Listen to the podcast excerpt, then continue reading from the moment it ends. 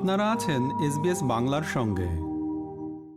অস্ট্রেলিয়ার reserve bank official cash rate পঞ্চাশ basis point পর্যন্ত বাড়িয়েছে।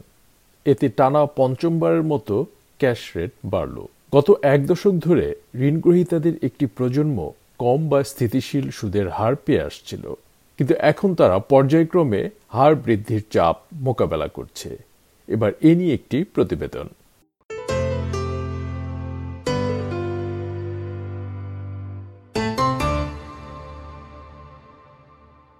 অনেক অস্ট্রেলিয়ান পরিবার ইতিমধ্যে জীবনযাত্রার ব্যয় বেড়ে যাওয়ার চাপ অনুভব করছে তার উপর আরবিএর সুদ বৃদ্ধির নতুন ঘোষণা এই চাপ আরও বাড়াবে সন্দেহ নেই জোনাথন এবং এলিজাবেথ ওয়েবস্টারের পরিবারে তাদের বাচ্চারা ছাড়াও আছে একটি গৃহপালিত কুকুর and buy.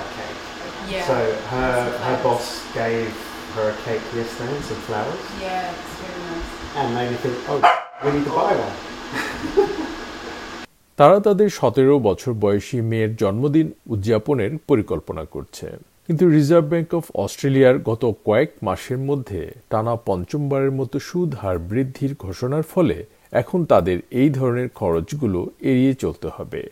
কারণ জীবনযাত্রার ব্যয় বৃদ্ধি এখন আকাশ ছোঁয়া। বোর্ড গত মঙ্গলবার ছয় সেপ্টেম্বর বৈঠক করে। সুদের হার পঞ্চাশ বেসিস পয়েন্ট বাড়ানোর সিদ্ধান্ত ঘোষণা করে।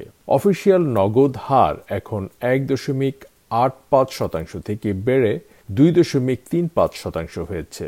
এরপরই প্রতিক্রিয়ায় ফেডারেল ট্রেজারার জিম চালমার্স বলেন, এই ঘোষণার ফলে পারিবারিক বাজেট আরও সংকুচিত হয়ে আসবে।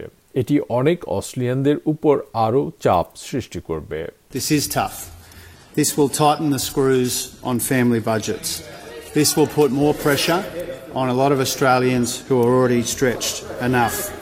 Webster পরিবার সেই অস্ট্রেলিয়ান পরিবারগুলোর মধ্যে অন্যতম যারা এই চাপ কিভাবে সামলাবেন তা ভাবছেন And for us, it may mean not buying a daily coffee anymore. It may mean cutting back on a couple of streaming services that we've benefited from while we're in lockdown and needed that extra entertainment.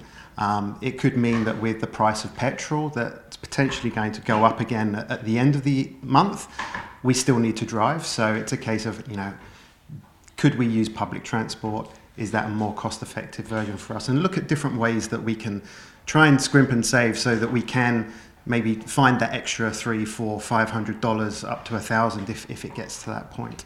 তিনি বলছেন আমরা হয়তো coffee কেনা কমিয়ে দেব online streaming কমিয়ে দেব পেট্রোলের দাম বেড়ে গেছে তাই গাড়ির ব্যবহার কমিয়ে পাবলিক ট্রান্সপোর্ট ব্যবহার করতে পারি এবং কিছু সঞ্চয়ও করতে পারি।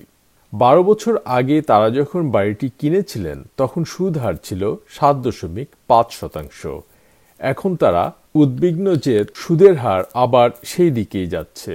When we refinanced two or three years ago to um, extend our house, uh, we were very fortunate to have fixed rates that were very low. We've just fallen off that cliff now and had to refinance again.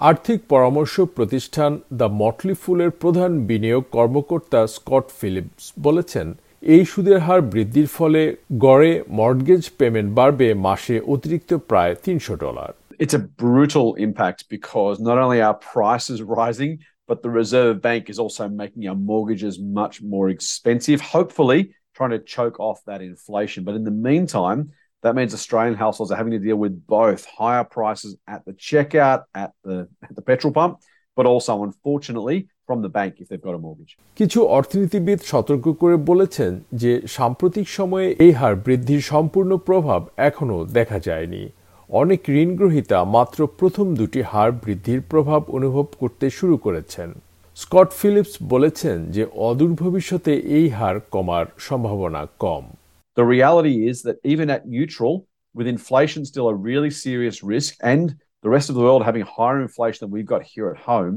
it's probable, I think, that the RBA will continue to shoot first and ask questions later.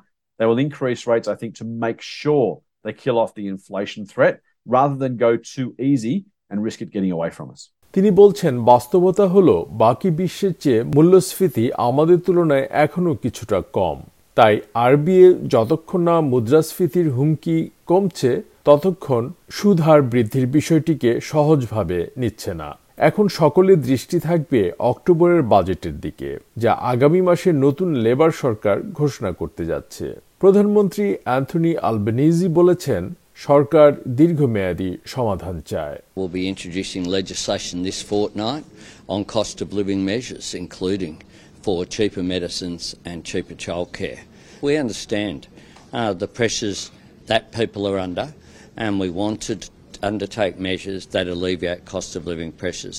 তিনি বলছেন জীবনযাত্রার ব্যয় কমানোর পদক্ষেপ নিতে আইন প্রবর্তন করা হবে যার মধ্যে আছে সস্তায় ওষুধ সরবরাহ এবং শিশু যত্ন সহ কিছু ব্যবস্থা এবং আমরা এমন ব্যবস্থা গ্রহণ করতে চাই যা জীবনযাত্রার ব্যয় হ্রাস করবে তবে বিরোধী দলীয় নেতা পিটার ডাটন সরকারকে আরও কিছু করার আহ্বান জানিয়েছেন Uh, I do know that Australians voted for the Labor Party believing they had a plan to help them out with cost of living. This was all predictable, and the Prime Minister said that he had a plan. He promised to reduce power prices, and Australians know that he hasn't lived up to that promise. In fact, the opposite has happened. Their power prices are going up and up under Labor. তিনি বলছেন অস্ট্রেলিয়ানরা labour পার্টিকে vote দিয়েছিল এই বিশ্বাস করে যে জীবনযাত্রার ব্যয় নিয়ে তাদের সাহায্য করার পরিকল্পনা ছিল কিন্তু এর সবই ছিল অনুমান প্রধানমন্ত্রী বলেছিলেন যে তার একটি পরিকল্পনা রয়েছে তিনি বিদ্যুতের দাম কমানোর প্রতিশ্রুতি দিয়েছিলেন এবং এখন অস্ট্রেলিয়ানরা জানছে যে তিনি সেই প্রতিশ্রুতি পালন করেননি। আসলে তার উল্টোটা ঘটছে। লেবার সরকারের অধীনে বিদ্যুতের দাম আরও বাড়ছে। অস্ট্রেলিয়ায় কোভিড মহামারীর সময় সর্বনিম্ন সুদের হার ছিল। রিজার্ভ ব্যাংক প্রাথমিকভাবে বলেছিল যে তারা দু হাজার চব্বিশ সাল পর্যন্ত নগদ হার বাড়ানোর চিন্তা করবে না। গ্রিন সেনেটর নিক ম্যাকিম বলেছেন যে সুদের হার বাড়ানো উচিত ছিল না এবং তিনি রিজার্ভ ব্যাংকের গভর্নর ফিলিপ লোইকে বরখাস্ত করার আহ্বান জানিয়েছেন Dr. Lowe has got to go. He's smashing renters, he's smashing mortgage holders, he's smashing small business owners who are in debt, and he's doing it even though he told them interest rates would not go up until 2024. তিনি বলছেন, doctor লোইকে সরে যেতে হবে। তিনি ভাড়াটিয়াদের ধ্বংস করছেন। তিনি মর্টগেজধারীদের ধ্বংস করছেন। তিনি ঋণগ্রস্ত ছোট ব্যবসার মালিকদের ধ্বংস করছেন। অথচ তিনি বলেছিলেন যে দু হাজার চব্বিশ সাল পর্যন্ত সুদের হার বাড়বে না। তবে মটলি ফুলের স্কট ফিলিপস বলেছেন, বর্তমান অবস্থায় আরবি এর রেট বাড়ানো ছাড়া আর কোনো বিকল্প ছিল না। Uh, at the end of the day, the RBA wanted to wait until wages went up. They were hoping that we could see some moderate inflation and some larger wage increases, and that would give them enough room and the right time to increase interest rates. And they hoped that was going to be around 2024. The bad news was the combination of supply chain shocks, of course, geopolitical issues, the war in Ukraine, and others have simply meant that inflation has arrived much, much sooner and much more strongly than was previously expected. এদিকে যখন মর্টগেজধারী লোকেরা কষ্ট পাচ্ছে তখন সঞ্চয়কারীরা যেমন পেনশনভোগীরা সুদের হার বৃদ্ধিকে স্বাগত জানাচ্ছে কারণ এর আগে তাদের সঞ্চয় থেকে তারা খুব বেশি লাভ করতে পারতেন না When the banks put up mortgage rates, they also should pay us savers a little bit more. And so there should be benefits for some savers in the economy. Largely, that's older people, but also our superannuation funds as well. এদিকে property lawyer Richard Chidiac property মার্কেটে বিনিয়োগের বিষয়টি বিবেচনা করতে পরামর্শ দিয়েছেন My suggestion to buyers is just wait. Um, reassess your financial situation. Have a bit of a buffer in your bank account. You know, rates are going to continue to the end of the year.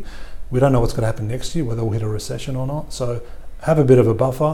Mortgage চয়েসের broker চ্যান্টেল রায়ঞ্জেল বলেছেন যে এই সমস্যাটি চিরকাল থাকবে না It is a little bit daunting. It sounds a lot scarier than it is. However, economists are, are saying that this is just short term. They anticipate hopefully inflation will start to reduce. তিনি বলছেন এই মুহূর্তে এটি হয়তো কিছুটা ভীতিকর কিন্তু অর্থনীতিবিদরা বলছেন যে এই অবস্থা স্বল্প মেয়াদী তারা বলছেন যে মুদ্রাস্ফীতি কমে আসবে শিগগিরই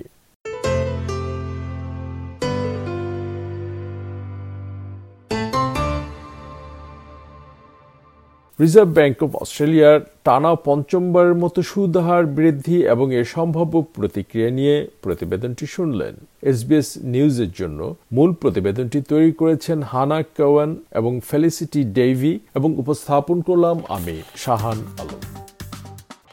আমাদেরকে লাইক দিন শেয়ার করুন, আপনার মতামত দিন। ফেসবুকে ফলো করুন এসবিএস বাংলা